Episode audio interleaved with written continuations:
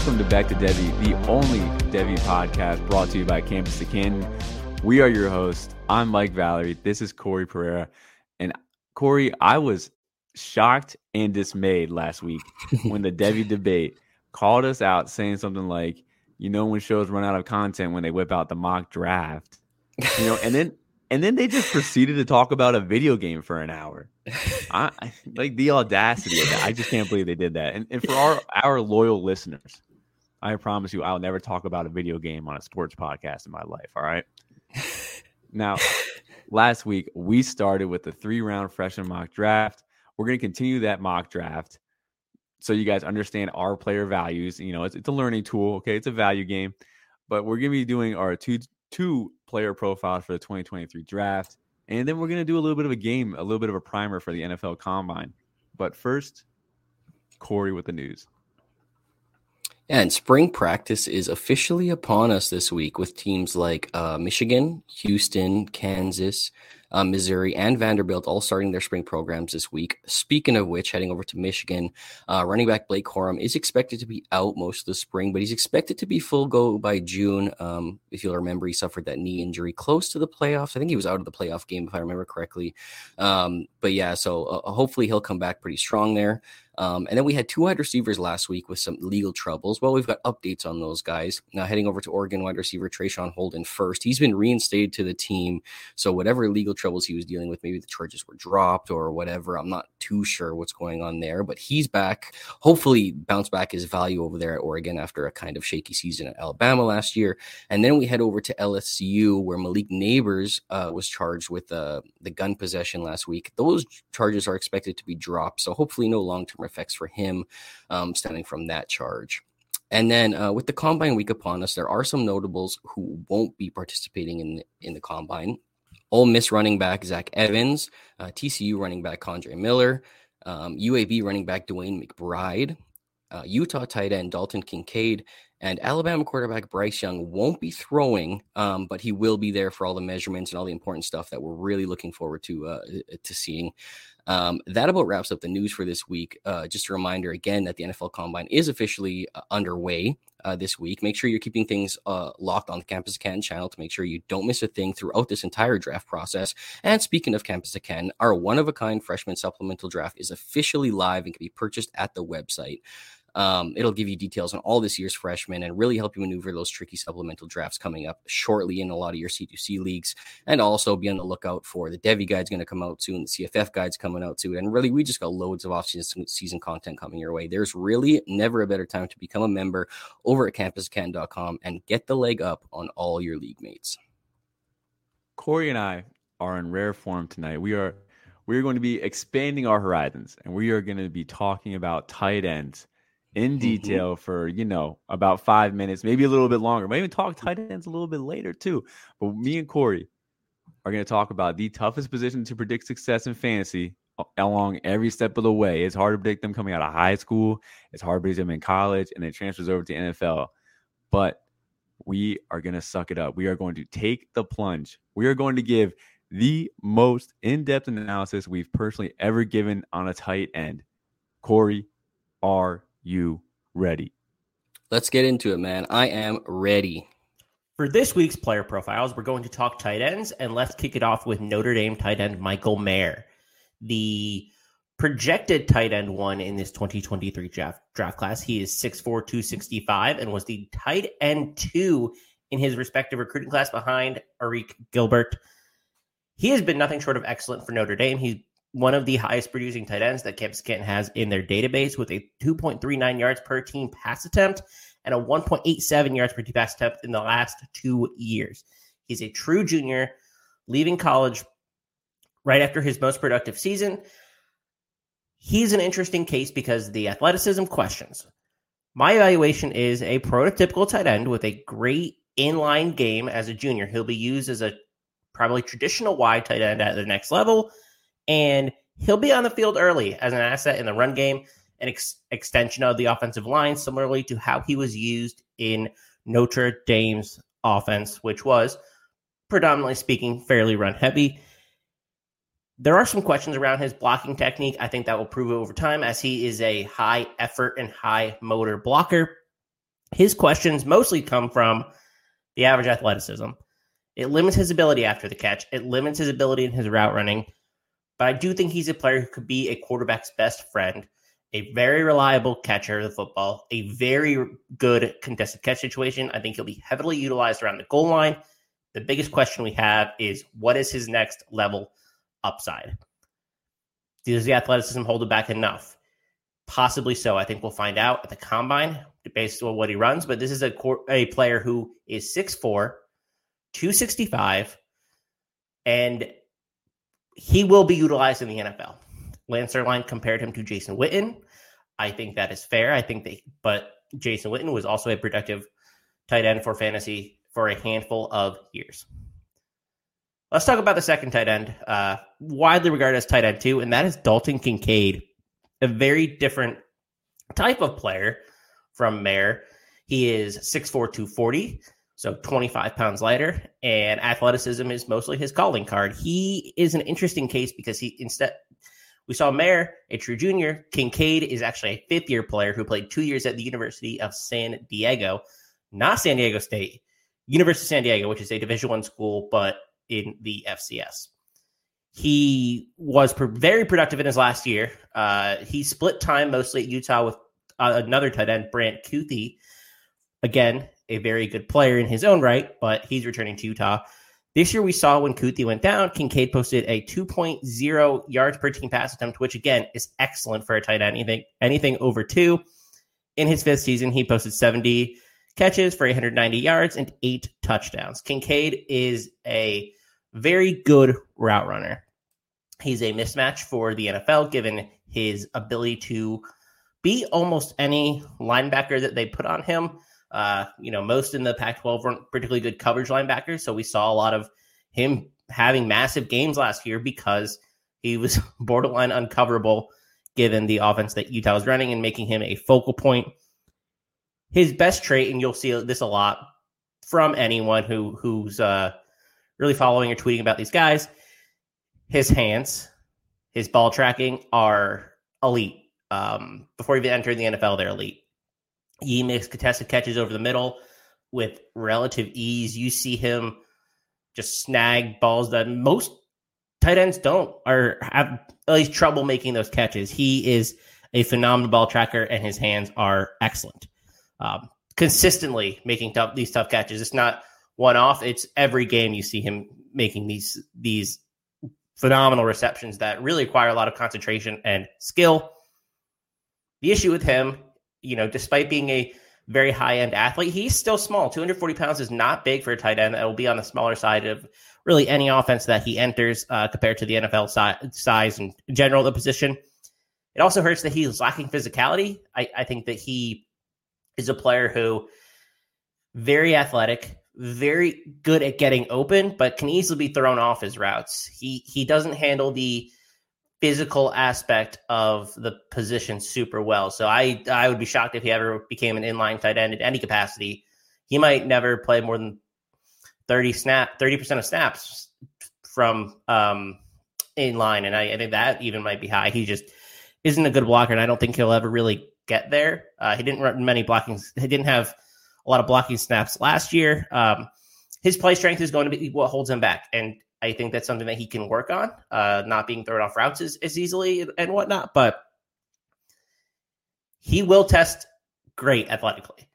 The question is, can he adapt at the next level, utilize his athleticism, and maybe just become a little bit stronger? If he can add a couple pounds, get in a training program in the NFL that he can get him maybe to 245, 250, I think that'd be really great for Kincaid both these players are excellent, and I expect both to be top 40 picks in the NFL draft. I think we're looking at a very, very strong tight end class.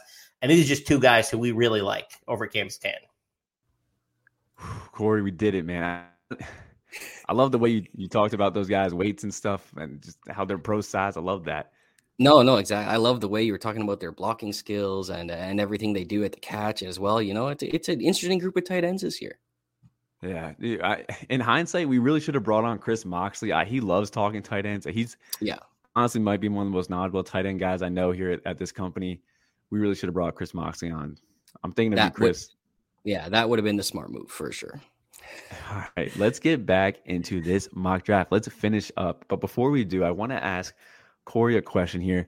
Do you think we're getting into like my guy territory? Uh, my last two picks of the last mock draft, I believe, were Keon Brown and Jaron Hamilton. Maybe maybe a combination of those two, but those guys are kind of you know mid four star, one to late four star. Uh, do you feel like one? Do you feel like I'm reaching? You probably do because we're not the same rankings. But two, do you feel like we're getting into uh getting into like the my guy territory? Kind of deviate from consensus. Oh, I absolutely do. And I actually think too that these recruiting sites kind of they're basing it on different things. A lot of them are looking at how they can react on a college level. Like for our purposes, we are looking at NFL potential as well. So, you know, things like size, things like program, all those things are very important to us.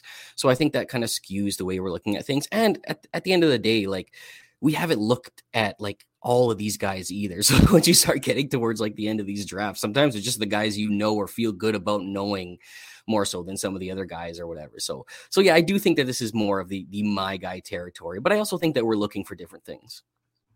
Speak for yourself. I am a tag along member of the recruitment team. I, I know a lot of these names, all right. I have dug into them. And I'm gonna get okay. back into it at the 401. I am taking Nichols Harbor, Nicholas Harbor, Nick Harbor. He's an athlete going to uh, South Carolina. He's going to be playing wide receiver there. He played some at the All American Bowl watching his film, I thought he looked absolutely terrible. I think his footwork was like the worst I've ever seen in a long time. Uh, but he definitely looked a lot better at the All American Bowl. And as far as on paper athlete, like that, this guy is is an amazing athlete. His comps for athletic comparison, you're talking about like a DK Metcalf type of guy. So Calvin Johnson. It, it, he, he's he's that type of athlete. So you're kind of banking on that upside, and of course, if you're banking on that upside at a at a fourth round value, that's a value. So I think in most of your rookie drafts, he'll probably go much earlier than that. Um, on top of going to South Carolina, I don't know their wide receivers coach. I'm not ever really impressed or looking at their wide receiver core because I don't think they develop much into that section at all. But um, hmm. this this would be their golden ticket here. The shade at Deebo Samuel, man.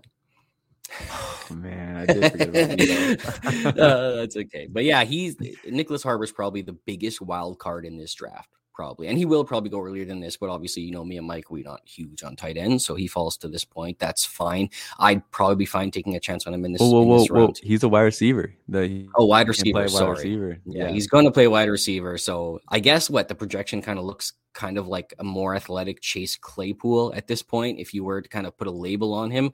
Um, I still think that, you know, maybe by the time the draft comes around, he might be more of a tight end, but we'll see. This guy is super raw at the position. He could even end up at defensive end by the end of his college career everything doesn't really go to plan. So biggest wild card here, uh, but a good spot to take him.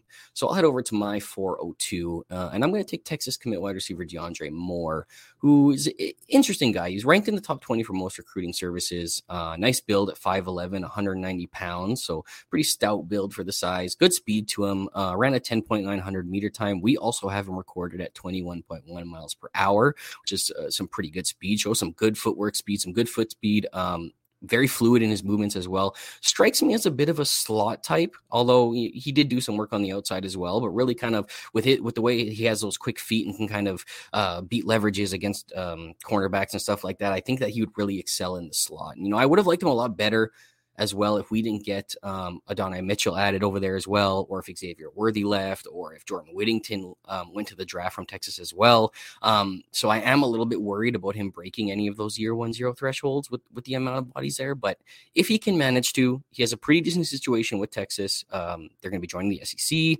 Um, really solid recruiting class this cycle as well, and some nice talent to look forward to. I, do think you addressed it a little bit, but are you, are you concerned about how crowded that wide receiver room is getting on as a freshman? Because I, I liked him a lot. I thought his skill set was like comparable to like a Khalil Shakir, um, mm-hmm. but I, I was a little bit discouraged by how crowded that room is now. Oh yeah, it's it's absolutely too too crowded now for me to really wear. And then like you've got Johntay Cook, who, if you guys want more on him, you know, look at some of our past shows, but who we are also very high on top three guy in the class at wide receiver for us. So it's like if you're gonna bank on one wide receiver to break the mold in this crowded wide receiver room, it's probably gonna be him. But uh, who knows? Injuries pile up. Um, things happen, and you're here, here in the fourth round with a guy you like the talent. You take the shot and you see what happens. But it, there is definitely a risk here that he doesn't really break any of those year one thresholds. All right, let's get into my fourth three here. I'm going to pick Isaiah August Augustave. I really want to say Augustave. I know Matt corrected me last show, but I just change your name. Everyone changes their name. It's okay. Is the running back going to Arkansas? He's a great runner, like a really good runner. I'm just worried about uh, his lack of receiving profile coming out of high school. It's just non-existent. It doesn't I've never seen him catch a pass. I haven't even seen stats of him catching a pass. Uh, so I'm just worried that he just has zero hands and uh, not saying that he can't develop them in college, but he's definitely not starting with he doesn't have a head start. He's starting behind the eight ball there.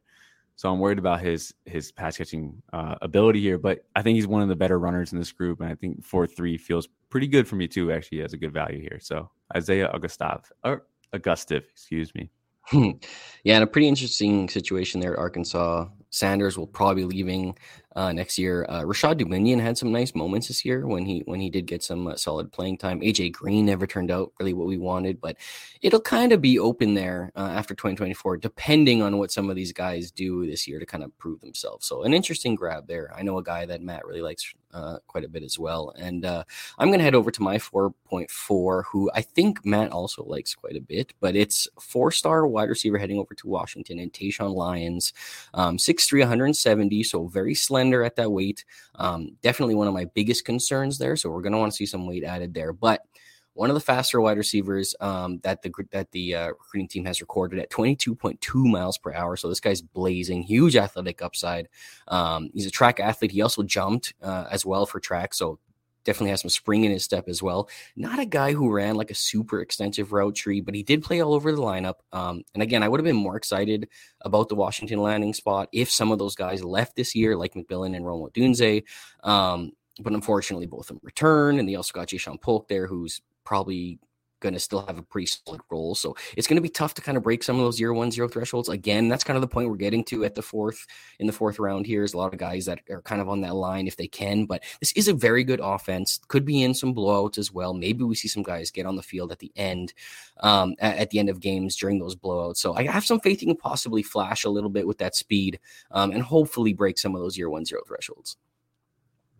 You also get to see some of his blocking on tape too. And for a guy uh, that skinny, I was pretty excited actually seeing him like you know yeah. some blocking tape out there. I'm like i guess this guy likes to block too. And pretty pretty effective on like screens as well. Like he has some some good play strength for a guy who is like 170 pounds. Like he really does do pretty well with the play strength but again how, is that going to translate to the next level at that weight? We'll have to wait and see. So at the four or five i stick with the same program but i'm taking the recent reclass quarterback in Austin Mack who is already a young guy for his his class already. So I think he's like turning 17 coming to college. Mm-hmm. Uh, but uh, he's a guy that I've listened to the recruitment team kind of debate and talk about. I haven't heard any definitive thoughts here, but they all think this kid is somewhat special. They're just trying to figure out how special he is. Uh, love the coaching system. I love the coach. I love Kalen DeBoer and his offense.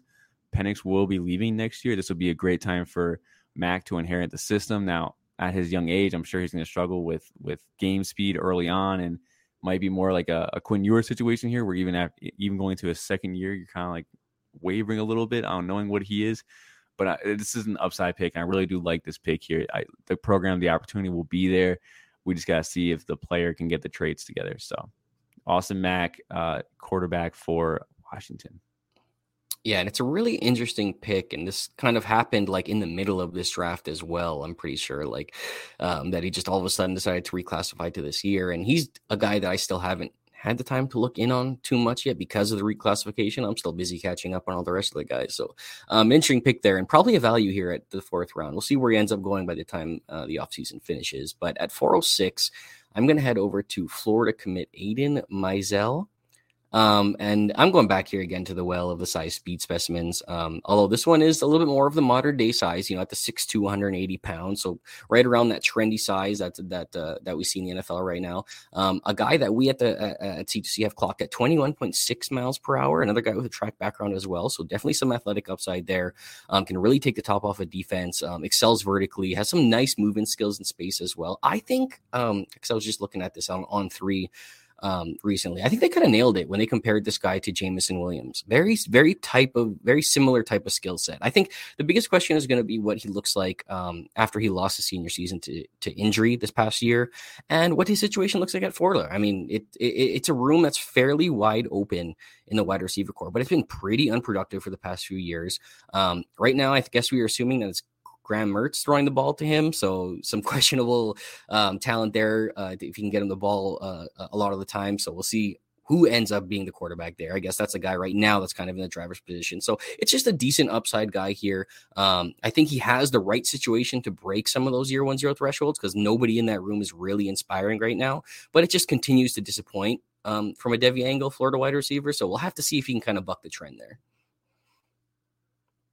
I like it. Uh, I'm gonna go over here to UNC, taking Chris Cole over here at the 407.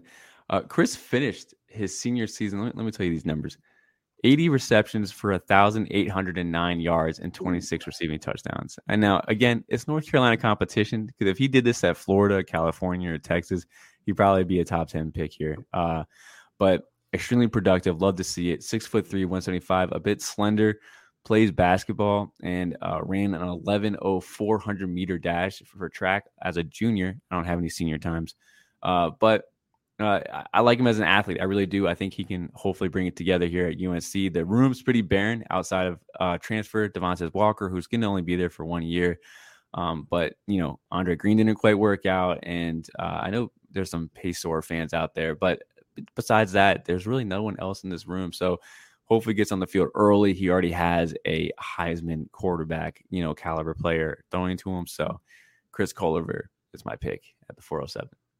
Yeah, interesting uh, a pick there and a room that we are kind of looking for those next options who are going to step up because we really don't know, but we know the guy throwing the ball can definitely get them the ball. So we'll have to see who kind of steps up there. And at 408, I'm going to head over to a running back, back to the running back well for me, and I'm going to take Auburn commit Jeremiah Cobb. Um, this guy was a four star kid, very productive in high school, um, put up some good stats catching the ball as well 40 catches and over 900 yards the past two years through the air alone. Um, I was actually kind of surprised when I saw the 21.5 mile per hour time that we have in our database because he didn't quite strike me as a burner or the quickest short area guy, but it wasn't an issue. I'm not going to say it was an issue or anything, but I, I was a little bit surprised that he actually hit those top speeds. So it's nice to see that he has that athletic upside, even though if I didn't think it definitely showed itself all the time. Um, he's 5'11, 185. So he's on the smaller side, almost to the cutoff point where I won't even look at the guy, but he's just on that borderline of 185. I still see a fees- like a reasonable path to him getting to that 200 mark. Um, but he almost gave me like dollar store Jam- Jamarion Miller vibes from last year. You know, a guy who's just a really good all around player. Um, maybe not the same athletic upside, or maybe not to the same extent that Miller was, but still a really solid all around player who can do a little bit of everything. And you got Auburn, which is an interesting situation there. Hunter's obviously going to profile as the lead guy this year. Um, you got some, a couple freshmen from last year who are interesting. Um, they brought in a transfer to, I can't remember his name, Beatty or something like that. Um, but it's kind of been a struggling team the last two years. It could be an ugly committee, or it could be a situation where the cream kind of rises to the top, and maybe that's going to be Jeremiah Cobb. So we'll see what happens here. But I'm happy taking the chance here in the fourth. Yeah, they bring in Brian Battie from uh, U- USF, right? He's like 175, yeah. five foot nine, tiny guy, but definitely put up some big numbers at USF. Uh, for my pick here at the 409, I go to Shamar Porter, uh, Kentucky wide receiver, six foot three, 200, uh, featured on our summer freak list. The dude's just a great athlete. His father is his personal trainer, so he's got that competitor in him. Uh, didn't really improve much going from junior to senior year. That's the main flag here for me. But I still think he's a better prospect than Dane Key was coming out. Uh, so uh, as far as size guys, Kentucky has I think two on the roster. I don't think either one of those guys has ever touched the field though. So uh, they still need a big boundary type of wide receiver, and I think Shamar might be able to fill that void back of year one. But I, I do think it's a very good pathway to him playing. And, and Kentucky is hopefully, hopefully becoming a, a transfer destination because we we can't we can't get quarterbacks for our life for recruiting. So hopefully we become we become a hot destination type school. But uh 409 Shamar Porter. Yeah, n- nice pick there for you. The Kentucky guy had to be you. I almost just didn't even think about him because I was just letting you have him, so that's fine. back fourth, man. Back to yeah, the fourth. had to let you have him. But at four ten, I'm heading back to the quarterback well, and I think this would only be my third quarterback or fourth quarterback this entire draft. And I'm taking Aidan Chiles, an Oregon State commit, um, 6'4", 195 pounds, so a little bit slender, but but close to the size that we want to see. It's a guy with a, some some uh, some skills as a rusher, can do some things on the move as well, which is was pretty nice to see. Surprisingly like as a rusher, good contact balance for someone as slight as he is. Really seemed to like bounce off tackles, um, get through arm tackles at times as well. But um, I will say the one thing with him for me is it's just the mechanics. For me, like he has a very loopy throwing motion. Um, he kind of drops that ball down a lot, kind of cuts the release a little bit short. I want to see him really kind of get that motion over the top, um, probably help out his power a little bit, probably help out the accuracy a little bit. Footwork is a little bit all over the place. And so he definitely falls into that project bucket for me. But this is kind of like the Evan Prater type thing where I kind of fell in love with this as well with Prater. That didn't work out, obviously. Uh, so hopefully this won't be another situation like that but he has the athletic upside. He has the the arm talent and everything else you want to see like that. He'll have a chance to sit behind um, DJU over there, kind of refine his command, uh, his uh, mechanics as well. So I think there's some good upside here to take a shot in the fourth round, but there's definitely some risk in this pick. Yeah, I thought he made huge steps going from junior to senior year. I think he got a quarterback coach out of junior year, and mm-hmm. thought he made pretty big strides in improvement. Uh, love the pick. I'm going to the real wide receiver that I like out of Florida, way more than like Mizell, and that's going to be uh, Eugene Wilson the third. Uh, I think the dude can be a quick twitch separator. Has he's a skinny guy, but wait, wait, wait, wait. You almost you almost didn't even let Matt talk about him because you almost cut him off completely off the I list. Thought, I, I had him mixed up with the Miami recruit. I want to say Nathaniel Joseph. There's a guy that's 5'8", like 160. I, I got him mixed enough. up with a Miami recruit. Fair enough. Yes, yes. I, I, did my due diligence and I went back and I was like, all right, I'll bump him up my rankings a little bit. I do think Eugene has the op- he has the opportunity to be a quick twitch separator. Corey already broke down the situation there. It's not looking great, but uh, there's no one really in that wide receiver room that we think has a Devy skill set. So we're kind of taking shots deep here. At an SEC program, you know, you want to get the lead receiver in SEC program. Yeah, so at the 412 here, I'm going to head to this is definitely a little bit of my guy territory now. You know, I'm a Georgia fan. Um, I, I, take a look at a lot of their recruits. I was oh, kind oh, of yeah. high. I was kind of high on Dillon Bell last year um, for right or for wrong purposes. He did beat some of those year one thresholds um, last year, but I think he was outside the 300, so he definitely didn't fall in the parameters. I think, but at 412, I'm heading back to the well for a guy who's ranked higher, who who will fall into the thresholds, and that's Tyler Williams. Um, headed over to Georgia. He's arguably, I would say, the most raw wide receiver on this list, which does scare me a little bit. Uh, almost a little bit reminis- reminiscent of like Chris Marshall last year, but almost a little bit like even more raw than that. A guy who uh, converted to wide receiver in his junior year, um, then fully committed to it uh, as a senior. Um, didn't put up gaudy stats like Marshall did in his final year, but did rush for over 100 yards and a touchdown as well as putting up, I think, about 500 receiving yards. Um, was a threat as a return guy as well and just seems like a guy who's just scratching the surface on what his potential could be. This guy's 6'3, 205 pounds, a really nice build there. Uh, clocked at 20.5 or 20.9 miles per hour by a recruitment team, so plenty of speed there. Um, he joins a room that could potentially need some bigger bodies on the outside with Adonai Mitchell leaving to Texas. Um, Dominic Lovett, they brought in is more of a slot. Uh, Rara Thomas, they also brought in is having some legal troubles hanging over his head, so we're not sure where he's going to stand right now. Um, I, I think that it will be tough to break those year one zero thresholds, but this team gets in a lot of blowouts as well. And he could see some time in mop up duty, similar to how Dillon Bell did last year uh, and actually broke some of those thresholds. So I'm going to take the risky upside pick here in Tyler Williams and see what happens. I actually only recently looked into this guy. So um, the more I look into him, he could kind of rise or drop for me for now. But for now, this feels like a decent spot to kind of take the shot on him. All right, let's do a recap of the fourth round. We went 401, Nicholas Harbor, the uh, athlete going to play wide receiver at uh, South Carolina. He profiles a lot better for an edge rusher. At the 402, we go to DeAndre Moore at Texas. 403, Isaiah Gustave going to Arkansas. 404, we got Taeshaun Lyons, the speedster, going to Washington. 405, we go back to Washington and get their young quarterback, Austin Mack, the future of the program. 406, we have the least exciting of the Florida uh, wide receivers and Aidan Mizell. At the the 407, we got Chris Culver, uh, ultra productive North Carolina wide receivers, staying home and going to UNC. At the 408, we got Jeremiah Cobb. 409, we got Shamar Porter. 410, we got Aidan Chiles, quarterback for Oregon State, playing behind DJU. I don't know how long will that last, but anyway. uh, and then we got 411, we got the real Florida wide receiver at Eugene Wilson the third. And then at the 412, we got Georgia wide receiver Tyler Williams.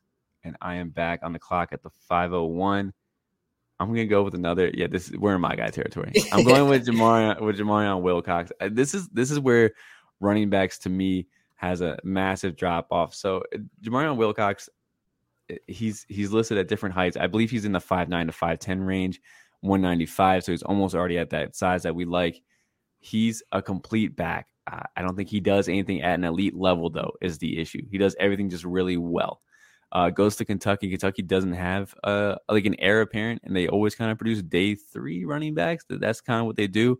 Uh, we got uh, Raymond Davis, who's in there. He's going to be there for only one year, um, and then go to senior citizen home. But we got, and then it's going to be Wilcox, I think, for the next year, assuming another high range transfer is going to come in. It should be Wilcox because I'm just banking on the complete skill set here. But again, athleticism not really there. The high end trades I'm not really seeing either. I'm just seeing a very solid CFF producer on this one. Hey, these these old guys like Ramon Davis, they have options now, man. They could go lead the XFL in rushing. They could go lead the USFL in rushing. USFL, he might not. He, he, might not go to a to a senior citizen hope. So, uh, yeah, de- decent pick there. I know. I know that you've been pretty big on him, but another one, your Kentucky guys. We, we went back to back there on uh, team loves there. Um, but at five hundred two, I'm going to head in a different direction. I'm going to go with a running back at USC by the name of A'Marion Peterson. Um, really nice build at 6'2, 210 pounds, as per the USC website, because I believe he was listed at six foot 200 as a recruit. So um, he's already checking that, that that box as a freshman about good size. Um, a guy who really reads the line well, kind of decisive, um, kind of profiles as that one cut downhill back. You can get uphill quick or uh, downfield quickly. Um, very physical. Probably not the kind of guy who's going to like string together multiple moves uh, in the open field, but still a guy who can burn um, clocked at 21.5 miles per hour by a recruiting team, which is a great time. Uh, outstanding junior season, over 1,800 yards, almost 30 touchdowns against pretty good competition. Um, when we did do our sleeper show, though, Matt uh, aka Big Wide Receiver Guy, did bring up the small sample of the senior tape. Um, only two games played, I believe, while battling the injuries, but he said that he did look a little bit more sluggish and weighed down than the previous season. So that's definitely going to raise a few questions. I'm hoping it was just more so than nagging injuries and maybe it just didn't look like himself, but we'll kind of see what happens here at USC. Going to a good offense. Um, it is kind of crowded right now, but he could make an impact as soon as 2024. Like, like me personally, like I think he profiles as the best early down back there right now after Marshawn Lloyd leaves. So um, we'll look to 2024 to make to see if he can make an impact. But yeah, I like A'Marion Peterson here at 502. At the 503, I told you guys Corey and I were in rare form tonight. I will be talking about our third tight end of the night, and I'm going to bring up Andrew Rappleyea, uh, first team all last name. I'll tell you what, Rappleyea. Uh, I don't think he falls this far if you were mock drafting with more than just me and Corey. Uh, and in our industry mock that we did with, I think it was almost like nine guys from Kansas King, he went in the back of the third round. I just have to say that. But here at the 503, I'm taking Andrew Rappleyea. He's our tight end two, or maybe he isn't. I don't know. Got you got that that freshman guide, but he is a tight end that that we're uh, we're pretty excited about as an athlete, as a player going to Penn State. Uh, Penn State again is always taking in transfers. They don't seem to be able to developed their own talent lately. Uh, I can't really say that actually. Uh, Parker Washington's going to the draft. Jahan Dotson was just last year. Uh, we're just not positive about the future of development there. But Rappleyea is a tight end going to Penn State. Great athlete, decent player too. So give me give me all the Rappleyea at the 503. Yeah, Mike has taken all the tight ends this draft. I don't know how many we've taken. Is that our third one in this draft entirely? I'm not. It's our second one, dude. It's our, it's our second, second one. one. Yeah, I guess so. Yeah. I never touch tight end. But anyways, heading on to my 504. Uh, this one's going to be an interesting one. Okay, because I'm going with Oregon commit uh, running back Dante Dowdell, who's actually a, a, top 10 ranked back across most services, but our recruiting team is super low on him. I can't remember the exact number uh, that he's ranked at, but he's definitely got to be close to like running back 20 or even more in our recruiting team's ranking. So um, this isn't meant to throw shade at that at all. Um, but he brings some interesting to, things to the table that I kind of like, right? We're talking about good size. He's 6'2, 210 pounds. So he brings that to the to the table. Uh, really productive against uh, decent competition as well. Over 2,000 rushing yards the past two seasons, averaged eight yards per carry in both. Um, brings a really nice pad level of physicality to his running style, good vision off the line, decisive when he wants to get downhill. I think obviously the biggest red flag, and I think I've kind of noticed this as well with with our recruiting team guys who are maybe don't have the raw speed. A lot of guys end up a little bit lower on him, and he definitely falls into that bucket a little bit. He he has some pretty lackluster track times. He's got like a 24 second 200 meter, which is pretty high.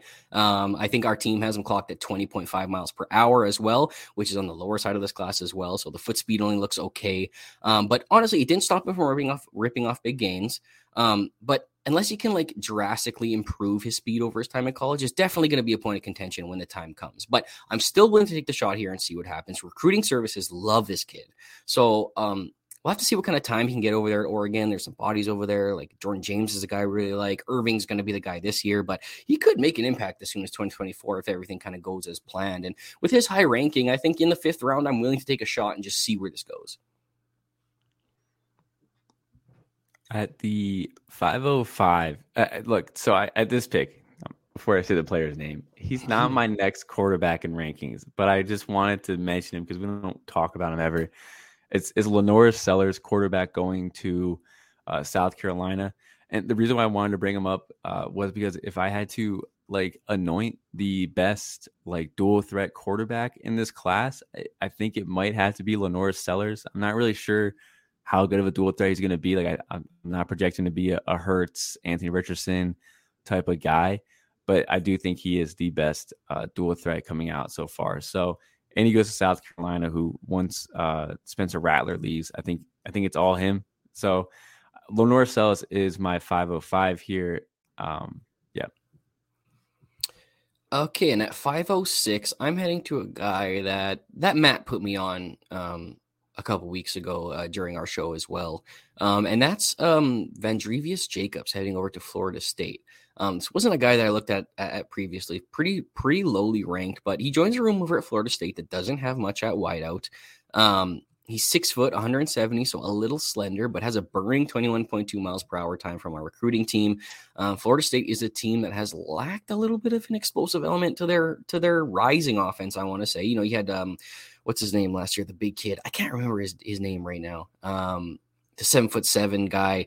Um, Johnny Wilson. Johnny, Johnny Wilson. Thank Six you. I want seven, by the way. Yes, thank seven. you. Jesus. Yeah, sorry, six foot seven, but uh, more of your contested catch guy, not a guy who who brings a lot of speed to to that offense as well.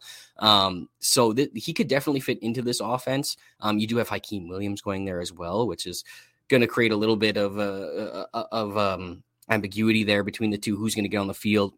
Who can potentially break those year one zero thresholds. But if we're looking at 2024, um, a lot of team, a lot of people are kind of uh, loving the way this offense is trending. They're loving the way the recruitment class is trending. So in 2024, these two guys could become a really nice complement to each other. Um, and, and Vandrevius is definitely more of the dynamic playmaker. If he can kind of refine his game a little bit, he'd be a nice complement to Hykeem Williams as more of like the outside big bodied threat in, in 2024 if everything kind of goes to plan for them. I actually like the pick a lot. I really do. At the 507, I will go with uh, Houston wide receiver pilot. Uh, you heard us oogle, for a lack of a better word, we we oogled over uh, the Houston wide receivers going to uh, the Houston commits. So um, I, I, do like this player a lot. I think he can develop into a nice route runner. Uh, Matthew Golden's obviously there. He should be the one next year and then I think it's kind of wide open after him. I don't really know who the other vets are, honestly. Uh, I should probably get to know that a little better here. But we do like the Houston guys coming in, and Michaela is my first one. Uh, they're making the jump to the Power Five too, so he gets to have that tag as well. Yeah, I like I like to pick a versatile guy. He's done a lot of different things as well. When I was taking a look yeah. at him, um, but uh, at 508, I'm going to head over to LSU and talk about a guy by the name of Jalen Brown, wide receiver commit over there. Uh, I kind of started this draft by taking like some technicians in the first few rounds, and then I went with like the speed specimens in the middle round, and now I'm just going to finish it off with with a couple speedsters here at the end, you know, with Jacobs and now with Brown.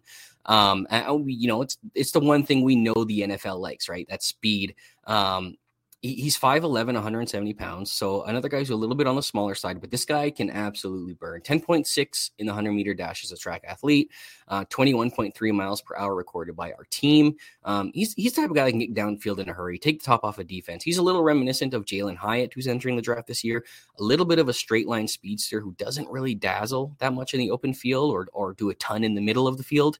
Um, but he's a great field stretcher, can help clear out the middle for, for a team or, or help hit a chunk play down the field kind of guy, you know. So I'll take the speedy Jalen Brown here and uh, hope that he can turn some of that speed into some draft capital when the day comes.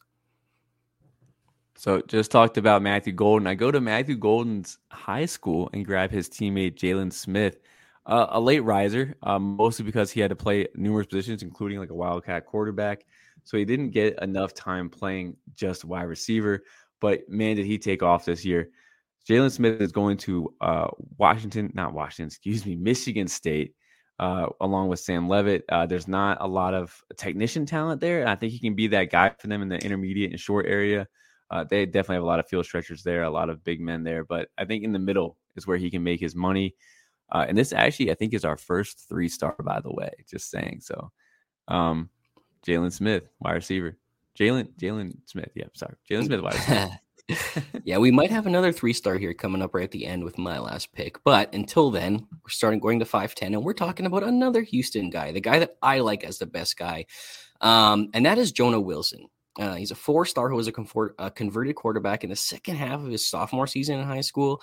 Um, went to full time wide receiver in his junior season. He kind of produced modest numbers, but then his senior season, he just blew up over 1,300 yards, 13 touchdowns, um, five kickoff returns, returned one of them for a touchdown. So a good ratio there. Um, our team has him clocked at 20.9 miles per hour. This guy with, you know, really nice stop, start ability. Um, really impressive ball tracking ability, especially for a guy who's a converted quarterback. So he had some of those things that really popped out on tape for me.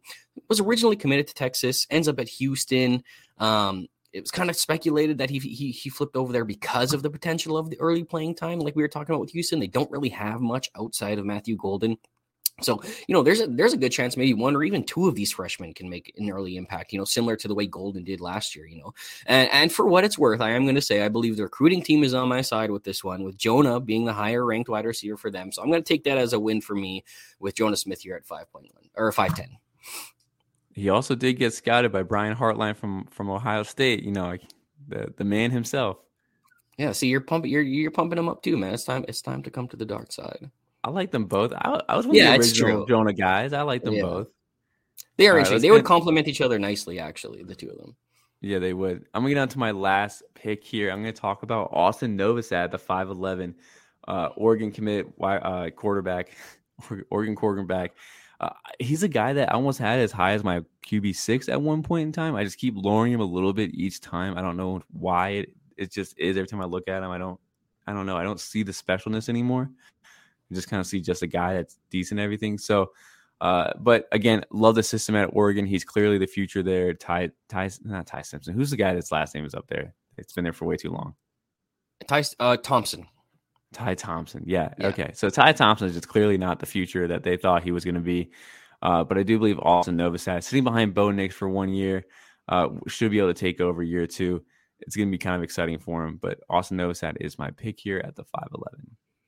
Yeah, and he kind of had a good all star circuit, if I remember correctly. Kind of flashed a little bit the Elite 11s. I think wasn't he a late call up to some of the Elite 11s too? I can't remember exactly. Yeah, he went. I know Matt Bruning went in person. I fell in love with him. This guy. So yeah, that's uh, probably some of our some of our attachment to him a little bit as well. Because you know, I mean, it, we're not groupthink, but then at the same time, we're in we're all in group chats together and we talk about these guys and stuff like that. So you kind of get a little bit of what everybody's saying, and it kind of in, informs your opinion as well. So an interesting guy they're going as well. But I generally agree with you that nothing really popped out on tape with him for me. So, um, heading over to the last pick of our draft, and this is the the other three star guy that I was talking about, a guy that I'm a little bit higher on than some other guys out there.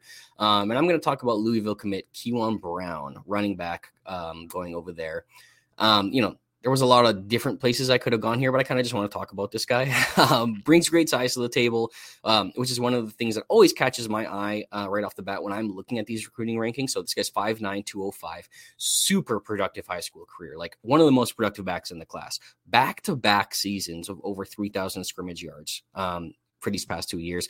Caught almost 70 balls in his career as well. Really nice low center of gravity, squatty kind of guy, lower half, uh, squatty lower half, um, bounces off tacklers, slips ankle tackles. Um, he's just not going to be the kind of guy who's going to hit you with like a hard jump cut or, or dazzle you with a bunch of moves in the open field, but he still shows off some nice creativity, you know, some patience, some tempo, contact balance, the footwork. Um, he's returned a few kicks as well. Uh, now our team has him clocked at 20.5 miles per hour, which, you know, same thing I just did with Dante Dowdell. It's not a great time. It's okay, but it's not something that rarely stands out about his game. But the situation, right? We're looking over at Louisville, loses three members of its backfield. They do return Jawhar Jordan, who was I think they're leading rusher last year, but he's a fifth year player. Didn't really overly impress me that much this year. Um, so you bring in a new staff as well. You're who's coming in with a clean slate. I really think there's a chance that Keyjuan could could get some early playing time given his lengthy resume and this experience that he has. I think we could see him on the field in year one, and I think that's always a positive reflection on their potential debut value. Let's wrap up that mock draft at the 501. We do have three star. I was misspoken earlier. Three star Jamarion, Jamarion Wilcox going to Kentucky. Hopefully, the future running back there. At the 502, we got A'Marion Peterson running back going to USC. At the 503, we get a big yay for Andrew Rappleyea, tight end, going to Penn State. At the 504, we got running back Dante Dow going to Oregon. The 505, we have the best dual threat athlete, dual threat athlete, excuse me, dual threat quarterback coming out this year, going to South Carolina and LaNorris Sellers. At the 506, we got Vandrevius Jacobs, uh, an FSU commit that is deep, but I think we're all excited about him. At the 507, we got Mikhail Harrison Pilot, Houston commit, uh, versatile athlete, multidimensional threat here. At the 508, we have Jalen Brown. I honestly forgot where he's going. Corey, where's he going? He's going to LSU. uh, the five we got Jalen Brown. The five oh nine, Jalen Smith, uh, high school teammates to Matthew Golden, late riser just because he couldn't play full time wide receiver, but guys commit to to Michigan State. At the five ten, we got Jonah Wilson, another Houston wide receiver. At the five eleven, we have Austin Novosad, quarterback for Oregon, and at the five twelve, wrapping it up, we got uh, Brown. Uh, rumored that he's the reason that Rueben Owens had to transfer out. I'm just saying. Some people are saying this, man. Some people are in the yes, streets saying start the narrative. Start the narrative. uh, but that wraps up our, our freshman mock draft. If, if you guys are interested in hearing more about any of these names, because I'm trying to give just short, like two liners for these mock drafts, you guys have to check out that freshman guide. It's $20 if you're not a member. Um, I'm sure guys will be doing giveaways here in the following weeks too, but no one has been more accurate with their freshmen than than our recruitment team. I mean, they're better than the recruit than the uh, recruiting services. It's just I love their product. It's something I'm going to read. I'm going to be staying up all night reading that thing. It's going to be awesome. And tune in tune in tomorrow at seven o'clock. I think they're doing a a like release show, I believe, at seven o'clock on YouTube. So check that out as well. But again, wraps up our freshman mock draft. Now, Corey, let's head on over back to the 2023 class. We had the combine coming up. It's actually combine this week right now. Uh, nothing's mm-hmm. going on today, but it, all the events kick off at the later end of the week. Uh, but I'm excited to get into these weigh-ins. Uh, let's start off with who stands the most to gain from a strong performance. Corey, give me give me a name. Yeah, for me, um, I think I'm going to go with Jaxon Smith-Njigba for my first guy here, and this one really just comes down to the testing because I mean he's locked in to probably a first round pick. Maybe he slips into the second. I don't know that for sure. I know some of the reports on him have been a little bit um, polarizing from a lot of the NFL draft analysts, but I think if he comes out here and, and shows out better than we expect athletically, put some of those athletic concerns to rest, he could end up as high as the wide receiver one in this class. That's a, that's a big if though. But if he can kind of you know, rest our mind on some of those athletic concerns, I think he could really end up that high in this class with a strong performance here. I don't know if I like the call out for strong performance. I feel like he's already a lock for a first round pick if he didn't even show up. I don't know if he's a lock for not the from not the stuff that I read. I mean, I don't think that he's a lock. It sounds like there's enough people that are like iffy on him to really know. There's people that are super strong on him, but there's people that are like kind of iffy. And you know, I still think he probably ends up a first round pick. But then again, like you could jump up all the way to wide receiver one, which I think which I think is you still win from that. Okay. Well, it sounds like you're reading garbage, but I'll go on to, to my pick here. I'm, I'm, gonna go on to uh, Kayshon Boutte is who I have as my number one guy here who needs strong performance. He's he was once debated as the wide receiver one along with JSN uh, until this past year hit, and it looked like a lot of off field issues. You know, uh, the quarterback uh, Jayden Daniels underthrows his receivers. The playbook changed. Brian Kelly comes in and claims he doesn't even know his name, and it's just just a lot of off and, and then the bowl game fiasco. yeah, a lot of off field distractions. Um, and then he comes off ankle surgery as well. So uh, there are questions if he doesn't have it as an athlete anymore. So this will put those questions to bed. If he has a good performance, no one's going to bring up that injury ever again. Okay, for my second guy, I'm actually going to talk about UCLA running back Zach Charbonnet um, because he's really like the one guy at 220 at the top of this class. Because, like I talked about at the top of the class, uh, or at the top of the show, Kendre Miller is not going to be um, doing drills at this thing. So, this is really your big size back who can really flash at this combine now, has the production to back it up, has the all around game to back it up. If he comes in as a high end athlete, I think his chance to climb boards. You know, a low 4 4 number, a decent vert, uh, like a nice shuttle time.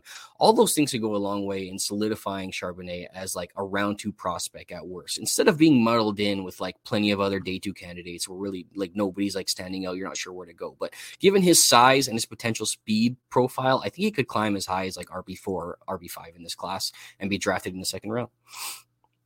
I like that. I do. I really do. It, um, let's go on over to uh, my next guy here.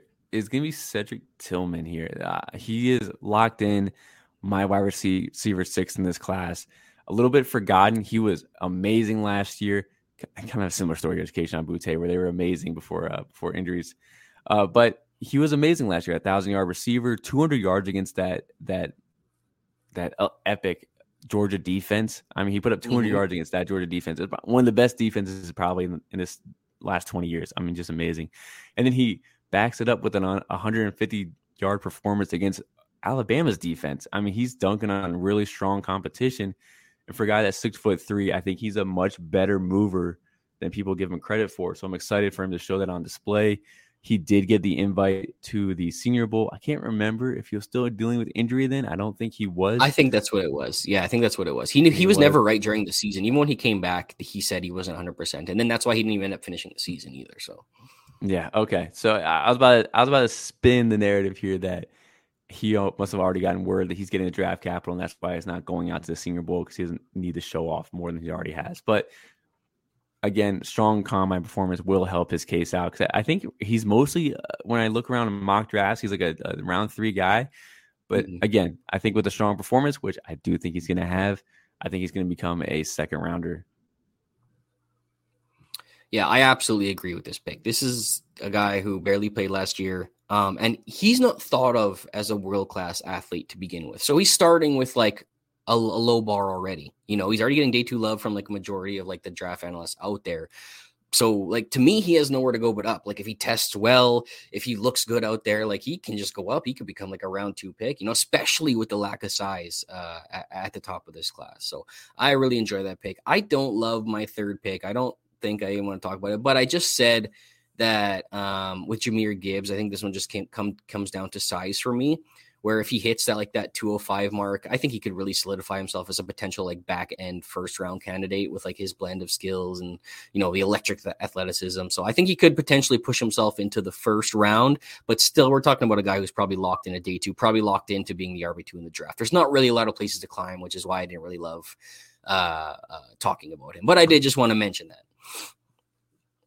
Now, my last guy, I did have Zach Evans here. Um, because he's he's a guy that's you know been quote on and off hurt. You know he, he's kind of been saving himself. Doesn't want the full workload, but he's not going to the combine. That's a little frustrating because it's. I am a very staunch like Zach Evans supporter. He was my RB two for a while. I moved him down to RB three, which is still probably considered high in the industry. Uh, but a strong combine performance would have made everyone forget about his minor red flags and would have been, you know, just pouring over themselves talking about how good of an athlete he is but he's not doing that. He's doing a pro day. So even if he does have an amazing pro day, people are going to be like, "Oh, it was a pro day, hand timed, blah blah blah," Mhm. all that, all the other excuses. So, as a Zach Evans supporter, man, I am asking Zach Evans to please help me help you. Okay, I'm trying to, I'm trying to be on your team. He's trying to leave as much up in the air as possible. So it's like if you like him, you better just keep liking him all the way until he's not giving you any reason to change off of that. But he's not giving you any reason to feel better about it either if you don't. So yeah, I agree. It's going to be a tough evaluation for Evans. I I think he was like uh, Dane Brugler. I think released his top 100 guys. I think he wasn't even in it, if I remember correctly. So that there's definitely some. Uh, so, some guys on either side of the fence on that one. I don't think Boutte was in it too. So again, two guys with a lot of guys to with a lot Wow. of things to prove. Talking about your your top end of here that you're saying uh, could could benefit from a strong performance. So All right, let's get on to let's get on to the next one here. Let's talk about the exact opposite. Who has the most to lose at the combine here? So guys that I personally already perceive kind of at the top of their value that I think may be lost here. Let me start off. I'm gonna start off with Bryce Young here. Bryce Young, who's not going to participate in the drills, but he's not an athlete. He's not a specimen. Um, there's already questions about his size. Uh, so it's kind of one of those guys that you look at and you kind of like think to yourself, like if you don't show up to the combine, like maybe you drop from like second overall to fourth overall. Uh, but if he like goes there and just looks average as far as a prospect goes, I could see him falling a handful of picks in the draft. Uh, so I, I'm worried about Bryce Young looking looking average, even though he has absolute elite tape. yeah, I think the word lo- loss here is a bit of a stretch, right? Like I think he probably goes top five regardless of of what happens here. He just might lose that number one slot with with a bad way in, right? I mean, the, the list of quarterbacks that have been successful at the NFL level that are under six feet and under two hundred pounds um, is is pretty minimal. It's I just it's just like. Murray and, and and GMs too. Like there's still some old school GMs out there that want the big guy. You know, I, I know Chris Yeah. Mossy jokes around saying that he got look good in shorts. You know, so Yeah, don't yeah. I mean, if you're if you're gonna gonna look good in bank on a yeah, if you're gonna bank on a guy to two bucks some of those trends, it's definitely Bryce Young. You know, so so we'll see what happens with him. He he definitely could lose a little bit, but I don't think he falls out of the top five regardless. I just think uh, an organization is to be putting a lot of faith in those lower numbers by taking them that high. So we'll see what happens there. My first guy here with a lot to lose, in my opinion, here is is Sean Tucker uh, running back over at Syracuse. And I think I think there's enough questions around him already that if he comes into the combine underweight at all or doesn't test like we think he does, he could plummet to day three and and and far down to day three. I mean, I remember this was a kid who was like 170 pounds as a recruit, uh, only listed at 205 pounds at the beginning of this year. Um, now he's listed at 210. So assuming he's actually jumped to that 210, it's kind of a hard pill to swallow. Um, there is, you know, a realm where he tests like we all think and hits that weight number, but I think most people already expect that, and he's still a borderline day two guy. So I think there's a possibility that he could see his stock plummet if everything doesn't go to plan. Yeah, I'm with you there. He's he's towing a very very thin line here. Talking about looking good in shorts, I'm going over to Will Levis. Will Levis, uh, by some not named Mike Valerie, I, I certainly am not one of them. Think that he's a first round talent here. If he goes to this combine and just looks average, I think he's also going to lose stock here. I think he's similar to to Sean Tucker, where he's inflated. Well, no, actually, Sean Tucker's not inflated, but he's inflated so high. People have such high expectations that the whiff of disappointment uh, will will start wavering some in the crowd, and we'll start seeing him come down a little bit. But uh, I do think he has some to lose here. I also think he has some to lose because Anthony Richardson is going to look really good at this combine, and so he's going to look much worse out of the uh, two project quarterbacks after after this week. Yeah, the only thing with him is that he's already set the bar so damn low. I don't know. I mean, you could be he'll throw a bad throw and be like, "Well, we saw that on tape, and we still loved him and talked about him like a top ten pick." So um, that's the only thing with him being a little bit of a loser is because he's. already- I think he he could impress if he if he throws the ball well and stuff like that too. But he's definitely one of the most polarizing guys in in this draft for a lot of people. Um, my last guy, I think I think Mike has a couple more guys, but my last guy here. Um, is TCU wide receiver Quentin Johnston, who, who who could lose at the combine. I think. I think at one point this guy was kind of thought of as the locked-in number one wide receiver to go in this draft, right? Especially towards the end of the regular season. Um, but I think as people have taken a closer look, myself included, there's a lot of inconsistencies to his to his game, right? It's inconsistent hands, inconsistent physicality. Um, doesn't always use his, his frame to his advantage. I think most people are banking on the size speed ratio here and the and with the upside that comes with it, right? He he looks like an extremely good athlete for his size, very rare movement skills and, and fluidity. But if for any reason he doesn't test like we think, you know, maybe similar to like the Treylon Burks thing last year, who, you know, still went in the first round, but still, uh, especially in the in the dynasty community, he all of a sudden had a bunch of guys who were who were doubting him uh, after that after that uh, he tested the way he did. Um, so I think this a similar thing could possibly happen to Johnston if he doesn't test like we think he's going to do. Maybe even in the actual draft. Um, although I, I still think his upside probably leaves him as a back end first rounder at worst. I like the call out, and I like the association there with Burks and how Burks performed because Burks was like a like a build up speed guy, and he was just yeah. amazing. Um, yeah, I do have a few here on my list. I'm, I'm gonna start off with the top here. Tank Dell. Tank Dell had a great Senior Bowl performance. People loved his one his single one on one clip that they they love to hold on to. Uh, I, I'm not confident that he's as fast people think he is. As far as a guy that's very, if you're going to be undersized, and undersized for me is is sub five ten, so pretty much five nine and under uh, five nine and a half and under. You have to be an uber athlete. I mean, looking at like Waddle and Tyreek Hill, you have to be that level of an athlete for me to really think you're going to make an impact to the next level. Uh, so I do think Tank Dell is not a burner. Um, and he generates so much hype that I do think once he shows that he's maybe an average level athlete for his size, he's going to clearly become more of a day three guy, thought of as maybe a special teams player. Um, going on to my next one, though, tight end Michael Mayer we talk about his athletics a lot, at least not us personally, but it was talked about a lot in season as far as what his ceiling is. So I am concerned about his performance. Like if he just absolutely has like a Jalen Wydermyer performance, which I don't think he does, but if he has one of those where it's just really just terrible, this does tank him a little bit. Cause I think I think we assume he's like in a slightly above average athlete, but if he doesn't test there, like if he's just below that, if he's just an average athlete, I do think he will lose some money. This is a more fun tight end class, as we already talked about at the top of this show. Good job, Corey, for that one, by the way. this is this is a this is a good tight end class. So, and then my last one here is going to be De'Von Achane, running back from Texas A&M. I'm saying that he could be a potential loser because uh, he has to pick running fast or being the required size. um, so if he yeah. picks the size one and shows up like Jalen Rager did, he's not going to do well for testing. But if he wants to keep that track and just be the speedster that he is and what his profile is, uh, then he'll do just fine. But I think he has the most to lose depending on which route he goes. So that'll be interesting. Yeah, I think yeah, uh, this is a very very rare circumstance because I don't believe this at all. But he could also be a loser if he comes in at the weight that we think and then doesn't run the time that we think he runs. Then it's just like yeah. all bets are off. Like then it's really bad. So he could lose with a bad 40 as well and bad athletic testing by staying at the same weight as well. So there's a lot of avenues for him. Again, another one of these really polarizing guys in this draft. Yeah, he's on a he's on a thin rope, man, thin line. He's got to walk. But let's let's head on over to tonight's game, dude. Let's get on over to the 40 yard dash game. Me and Corey pulled up some over unders.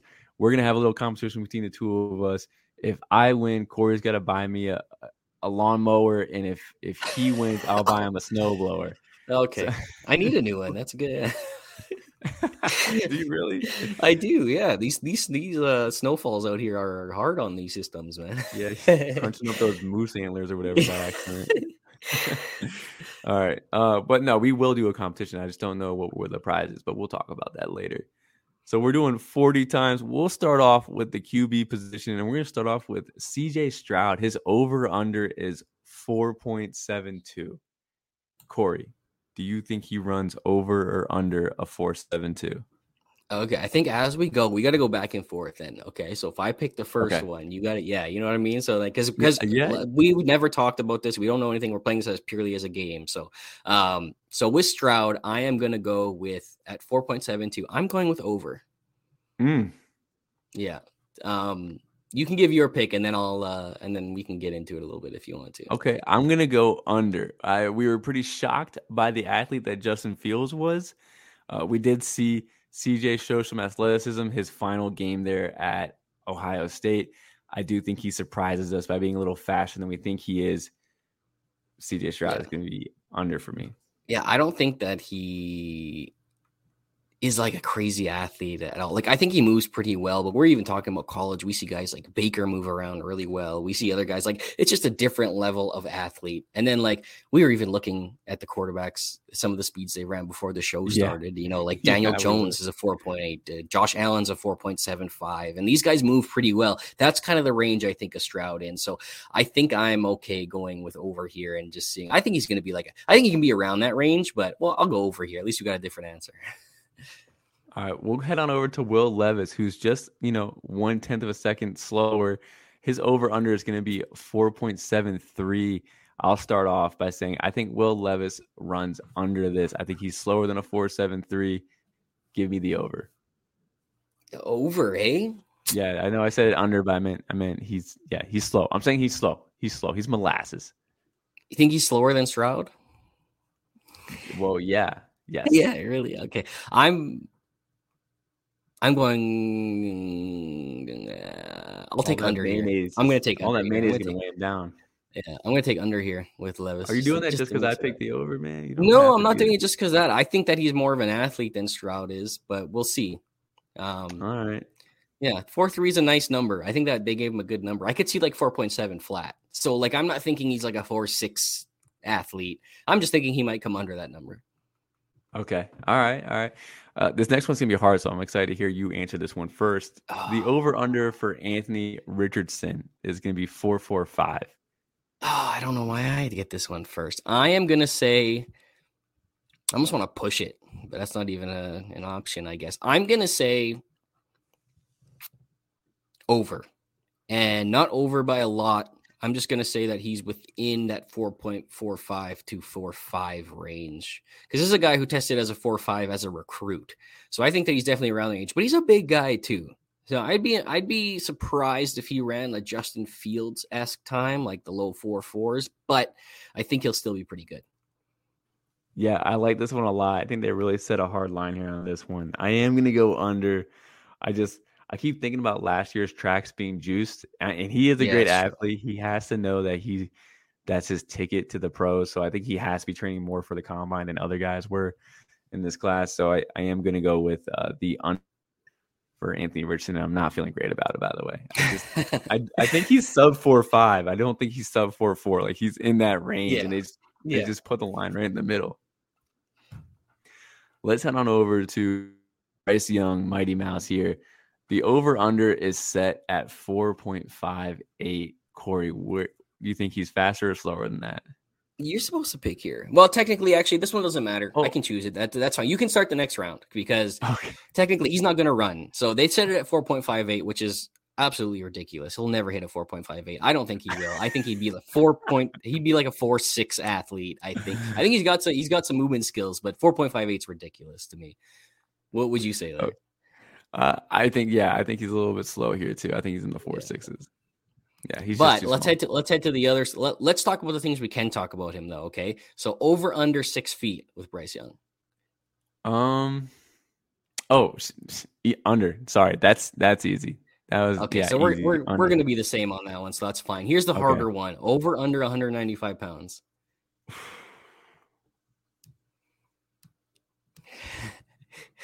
Put your money where your mouth is. What are you thinking? What are you thinking? All right, I'll go oh, first here. I'll go first here. Okay, I think okay. he's going to come in over. I'll take I'll take the on. What did he play at this year? What did they list him as this year? 194. okay, I, I'll, I'll take the under. I'll take the under. Okay, just to mix it up, I guess. Yeah, so I'll take. I, I think he's above 190. He's definitely not touching 200, man. They do this to me again, where I'm kind of like in between. All right, let's head over to the wide receivers then. Okay, uh, we're, we're gonna go with. Oh, sorry. Yeah. No, no. Go ahead. Go ahead. I think. Well, yeah. technically, I'm to give this one to you because Bryce Young was kind of a cheat because he's not actually racing. So I'm. I'll give you the first one with Jaxon Smith-Njigba, and this one didn't have a price pick line, so we just set it ourselves. We're setting it at 4.5 flat.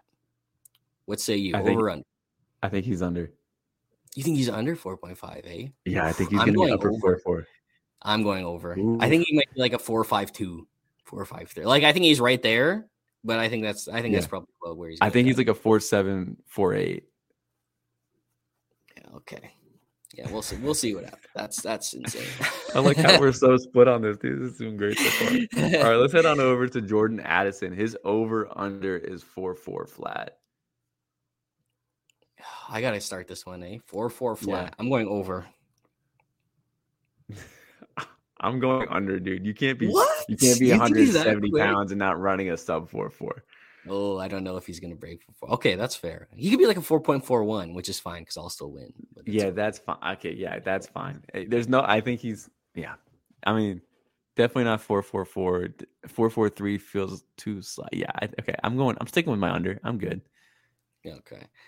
Let's head over, let, us head over. This is the hardest one probably in this group. Jalin Hyatt set at a 4 3 flat over under. I have to start this one, and I don't care if I'm wrong. I'm a huge hater. I'm just gonna go over. Okay, I'm just gonna go over just because I don't like him as a player.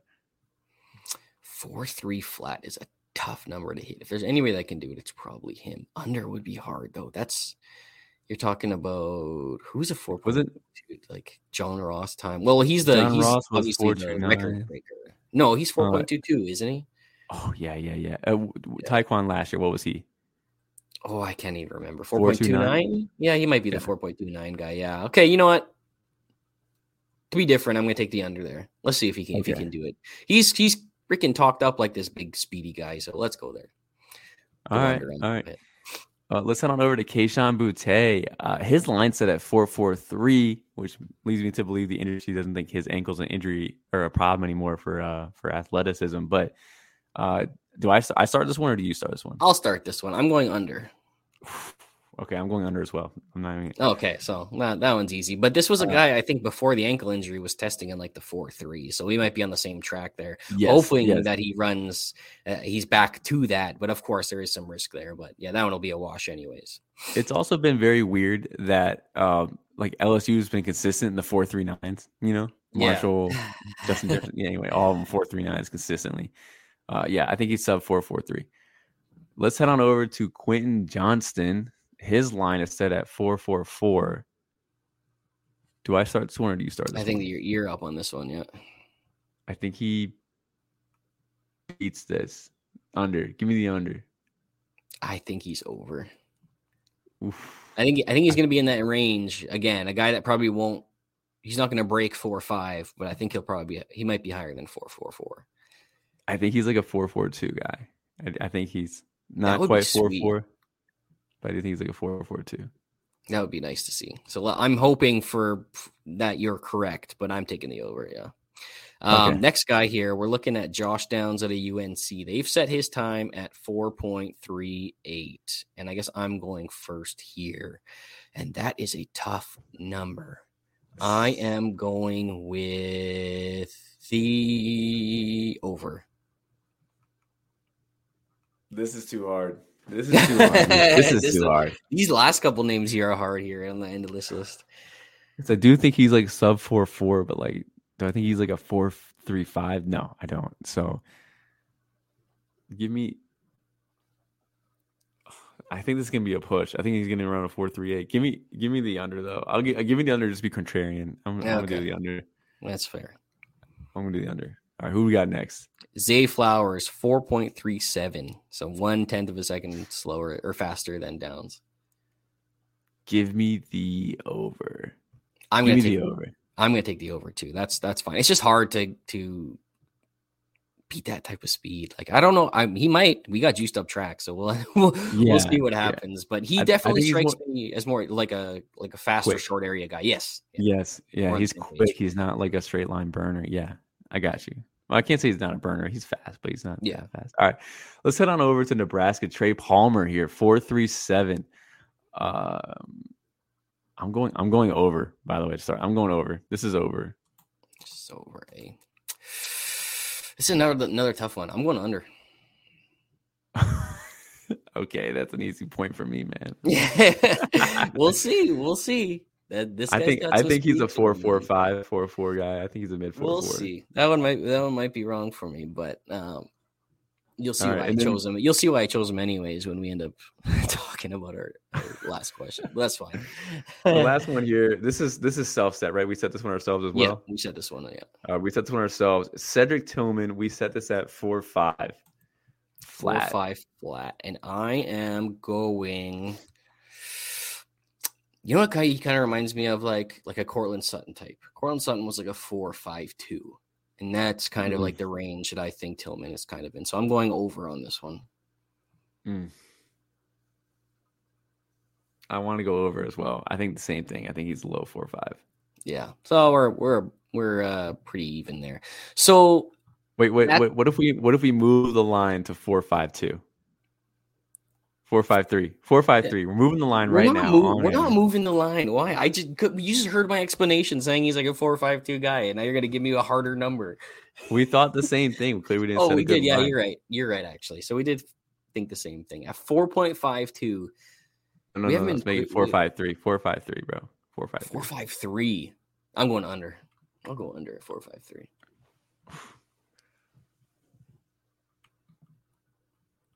Think I think he's a four five five. I think. Oh, Okay, don't that's fair. That's fair though. He could be. He I'll- could be. I'll take the over. I'll take the over. Take the You have to wonder how much training he's been doing too with that ankle. For for what it's worth, he is supposed to be doing all Yes. of the the drills or whatever. But I I don't know how much training time he's had repairing that ankle as well. So it could be a slower time, really. But um, now talking about Trey Palmer, this kind of brings us to our last question of the wide receivers because that's our finish for our wide receiver groups. But we are going to pick one name for five bonus points of the fastest player outside of Jalin Hyatt in this group. I'm selecting first, and I'm going with Trey Palmer because this guy was a track athlete, super fast, hit the fastest time at the Senior Bowl as well. Um, I think he's a speedster, um, and I think he'll test very well. So he's going to be my pick here. I like it. I do. I struggled with almost picking one of the Cincinnati wide receivers. I really did. I Mhm. think they're good picks. Um, but I thought it'd be a little bit more fun, a little spicy, and bring back an old name that was hyped Okay. up by some, but not by me. Okay. Andrei Iosivas. Oh, come on. track athlete himself. Very That's fast fine, yeah. guy. Okay. I'm going to bring him in. I, I can think he dig it. runs a sub 4 4. Uh, he had a terrible Senior Bowl performance, so he knows he has to knock this one out of the park to get some draft capital. But yeah, give me Andrei Iosivas. Let's head on over to the running backs, man. Let's talk about Bijan. Bijan's 40 time is listed at 4 5 flat. Uh, am I the one starting on this one? I think I am. Go ahead. It's going to be under for me. I think he's, I'm, I'm pretty confident he's under 4 5. Yeah, I think I'm there too. There was some skepticism that like he might run higher than that, but I think he's he's seen all of it. I think he knows all of it. I think he's training his ass off to hit a low number. Mhm. It might be more like four four eight or four four nine or something. That's like what I'm that. thinking. Yeah, but I think he I think he's definitely got a chance to go under four five. So the next guy here that might be a little more interesting, Jahmyr Gibbs at four point three eight. Okay, uh, I am taking the over on that one. That's such a good line. That's a good line, dude. Do you think so? I think so. well, I don't want to influence your decision here, but yeah, you can you can take your yeah. I can't I can't see him being like a four three seven guy, but I think I could see him being a sub four four guy. I'm gonna go the over as well. I'm sorry, I am. yeah, I don't know if he's got that in him. I think I kind of think of his athleticism kind of like he's similar to Zay Flowers in a sense where I think he's very quick in short areas, but I don't know if that long speed is there. We'll see. I mean, a 40 yard dash isn't exactly long, but yeah, we'll Let's see. go to Um, the, the hold on, we- bonus we- question here. yeah, bonus for him. question for Gibbs. Yeah. The over under on his weight. Uh it's we're setting it at 205 personally. So let's let's hear it from me or you first. Me first? Um, I I don't mind going. I will say, uh, this is a kid who knows that this is one of his problems, right? He's at Alabama. I'll, I'll just interrupt right there. now, man. I'm going over. I saw a I'm there- picture of him next I'm there, dude. I'm there. The, the Kenny Ah. McIntosh picture, right? You're talking Yeah, about? yeah. Yeah, yeah. Where he looked I almost the same size as him. I mean, pictures can be deceiving. Let's let's get that out of the way. Yeah, well. dude, I was But- looking at, I was looking at those quads, dude. I don't think his quads are quite Kenny McIntosh's size, but I think yeah, I think McIntosh 206, comes in- 207, maybe somewhere in Yeah, that I think range. I don't know if he's 208 max. Yeah, I think that's where he comes in at. Yeah, I'm in agreement there. Yeah. All right. Let's head on over to De'Von Achane here. The fastest time here for running back set at 429. Does he beat it or does he come bricked up like Jalen Rager to the draft? That's a tough one. But if there's anybody to beat a time like this, it's going to be him. So I'm going with under. Me too. Me too. He, Yeah. he can't come world- in bigger. No, he's a world class athlete. I mean, he's Yeah. Yeah. ten point zero seven hundred he's- point he's zero got- seven hundred meter times or something. Like it's insane. He he's He's got to know his money makers, his speed. There's no reason for him to really put on that weight, even if he can't. If he can't even get close to it, he shouldn't do it. And not to mention that he's been. Oh, actually, never mind. We'll we'll actually go right into it. We also set a line for his weight. Corey wanted to set it much higher, so I think I already know his answer. But we set it at 193, over under for De'Von Achane's weight. Yeah, so obviously you you obviously let it go there, but I think he will come in higher. I don't know if he'll break 200, but I wonder if it's like the James Cook thing. I think James Cook came in at like 199 or 198 or something Yeah, like that. I think I I think he could come in somewhere around there. 193 gives me a little more room because I was thinking 195, so 193 gives me some good room. Okay. James Cook, James Cook lost all that weight by the way by the time the season started. Like he just Oh yeah, he's already listed at 190 pounds on the Bills. Yeah. I was just going over this with somebody else. Yeah, he's already listed back at 190 pounds. That's just playing weight. That's what Achane will probably be the same thing. I, I think he comes in under this. I do think he's a track athlete. He's trained as a track athlete. His body is used to just eating so many calories from being the athlete that he is. I think he'll struggle to actually put on weight just as a runner. This kind of just runners in general struggle putting on weight. So I, I don't think he hits 193. Um, I actually think he might be sub 190. So I feel very good about saying that he's sub 193. So is that baked into your like ranking or or or uh, like vision of him, his your projection of him, or does your ranking bake in the fact that you hope he's higher? Oh no, yeah, no, I, I don't think he comes close to like my weight thresholds. So yeah, Really? I Yeah, this is this is yeah. I have a little bit baked in that I'm hoping he's coming in a little bit higher. I don't know if it would drop him for me. We'll see what it, when it ends up happening. But yeah, that's a little bit baked into me. But anyways, let's go on to the next guy. Another small speedster type. This guy from the G5 instead, heading over to ECU, talking about Keaton Mitchell. They've set his time at 4.35. What say you, Mike? Over or under? I'm gonna go a little spicy here. I'm gonna say under. Under. Yeah. He's definitely fast. Sometimes it's hard to tell on those on that G5 tape though. So I'm gonna go with over, but I think he could break 4-4. Like he'll be like a 4-3-7 or something like that. But I don't know if he'll break 4-3-5. I think he's a low four three for me personally. I think he's like a three two, three three. He could be. I wish I watched more of him, but to be honest, I've never been in on Mitchell and I probably never will be. I'll probably never own a share. So I haven't spent Uh, much time looking at him to be honest. Let's head on over to Pitt, running back uh Izzy Abanikanda. He said at four four three. Um Hmm. So this one will be me. And I think pounds. dude, I think the dude looks fast as fast as bleep on tape. Honestly, I really Yeah. do. So I'm gonna go lower than 4.43. Okay. It's a hard number. I'm gonna go I think I'm gonna go lower as well. I do I do think he's fast as well. That's I think he's a low yeah. four four guy, but I think he's like, you know, one one, two, or three. Yeah. Let's head on over to Zach Charbonnet. His line is set at four five two. I think I am. Oh yeah, this is you. Yeah, go ahead. Yeah. Um, I think he's a build up speed type of runner. I, I Mhm. do like he has fast feet. I just don't think he's quick off the line like that. So I'm gonna go with the over. I think he's gonna be a mid to late four five. It's a tough number because I think my hopes for him are that he's like a four four eight four four nine, But he could definitely be like a 455. Maybe just to mix it up a little bit, I'm gonna go under because I, I do hope that he actually comes in under because it would be it'd be more impressive at his size and like I was Yeah. talking about at the beginning, he'd be a big winner from that. So I'm gonna I'm gonna go with like a with lower than that. All right. And let's head on over to our last running back here. Let's talk about Sean Tucker. Uh, did we did we set this one ourselves? I think we did. We did, yeah. This is another self set, yeah. Sean Tucker is set at four four flat. I believe you start on this one. Four four flat for Tucker. Man, that's a hard one. This guy's also a track athlete.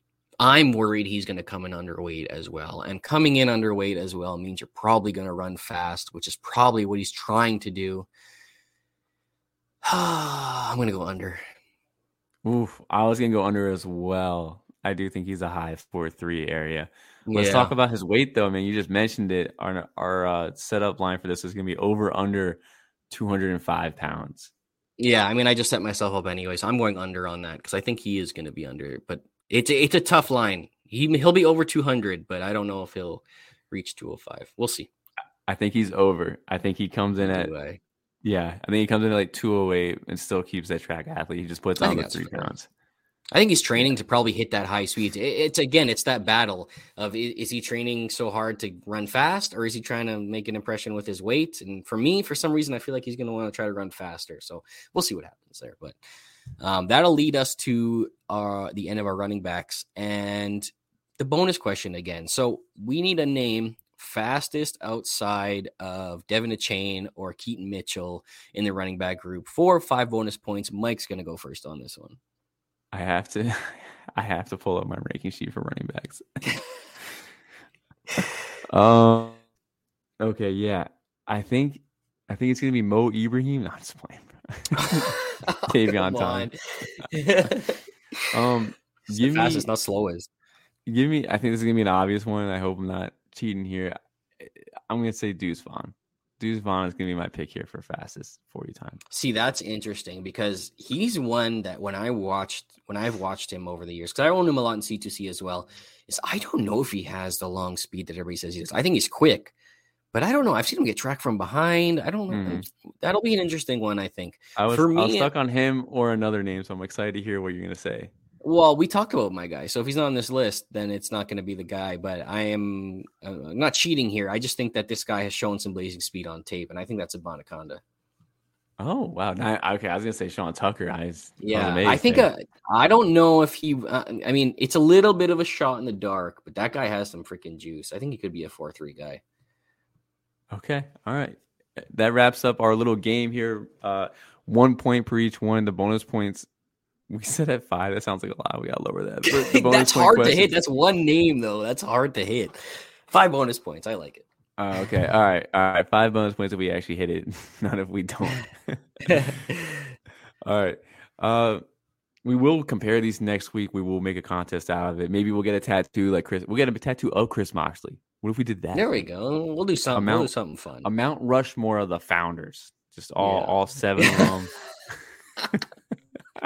Right across the back, big back plate, just yeah. Austin right in the middle. We'll make them caricatures too. Yeah. Good Uh, stuff. yeah, I like it. If any of you guys have any interest in knowing the exact schedule, though, there's plenty of media interviews and, and general tidbits throughout the week, but the important stuff really doesn't kick off until Thursday, uh, for our purposes at least. Corey, did you want to go over the schedule coming up? Uh, sure. I guess I'll just go over quickly. Thursday, you're going to have quarterbacks, wide receivers, and tight ends just doing medical exams and broadcast interviews. Friday, that same group is moving on to team interviews, and then you'll get the running back group doing the medicals and their broadcast interviews. Saturdays, where you finally get some workouts. Um, the quarterback, wide receiver, tight end group will be getting measured, so that'll be a big day on Saturday. Um, you'll also get the on-field workouts there, so the 40 time, things like that. Uh, running backs are still only on team pre uh, interviews during Saturday. Sunday is when you're going to get the running back measurements and on-field workouts, including the 40. Um, the quarterback, wide receiver, and tight end group. I don't know why they separated this now, but on Sunday they are doing their bench press instead of doing it on Saturday with the uh, on-field workouts. Um, so I'm not sure why that's happening, but it's also happening to the running backs um, on Monday who will be doing their bench press, just their bench press on Monday before they depart. So that'll be your entire schedule for the combine. Definitely a little bit more of an interest in getting it more on the weekend compared to last year. I think they're really trying to uh, rack up the money there. I do like how they're trying to split up the workouts, uh, just so they're not getting overly tired. You know, no one wants to bench press and then go right into a sprint. So I kind of like how they're doing that. That could be the reason why. Actually, that's a smart thought. See, there's a reason I keep you around. Yeah. Because like the Army physical fitness test, they're like you get a two minute break and then you gotta go to this event. Yeah. You're like you got. I actually think that was that that was a complaint last year, wasn't it? That everything was Yeah. too compact. Yeah, yeah. So that makes Nobody sense wanted to- actually. nobody wanted to go all out back to back like that. Yeah. Uh, so uh, before before we head out, we want to give a special shout out to Chris Moxley. Thank you so much for helping us out with our our tight end evaluation. You're a real one, the MVP, Mhm. the not the worst founder, probably one of the best founders, honest to God. So In our founder rankings, maybe we'll release those one of these days. yeah, yeah. I think he moves up. He might be tier two now. Yeah, he might be tier two now. Yeah. But that wraps up our show for today, guys. Thank you for joining us. Uh, next week, we'll probably go over the combine results, talk about how this affects our rankings and stuff like that. Probably go over RAS scores, be a little bit more 2023 focused next week. Uh, go ahead and make sure you guys check out that freshman guide. Again, it's $20 to get the freshman guide, free if you're a member for NIL or, or one of the other tiers too. I and you might as well just buy a subscription honestly for the whole year because then you get our guide, the Devy guide, and then you get the CFF guide too. It's just a ton of content over at campskin.com. Freshman guy dropping tomorrow. Be excited. These guys knock it out of the park two years in a row. Hey, technically that that that is dropping today because it's Wednesday. oh, that's right. Yeah. yeah. Well, guys, it's too late for me. I need to go to bedtime. So, from Corey and I, good night and good luck.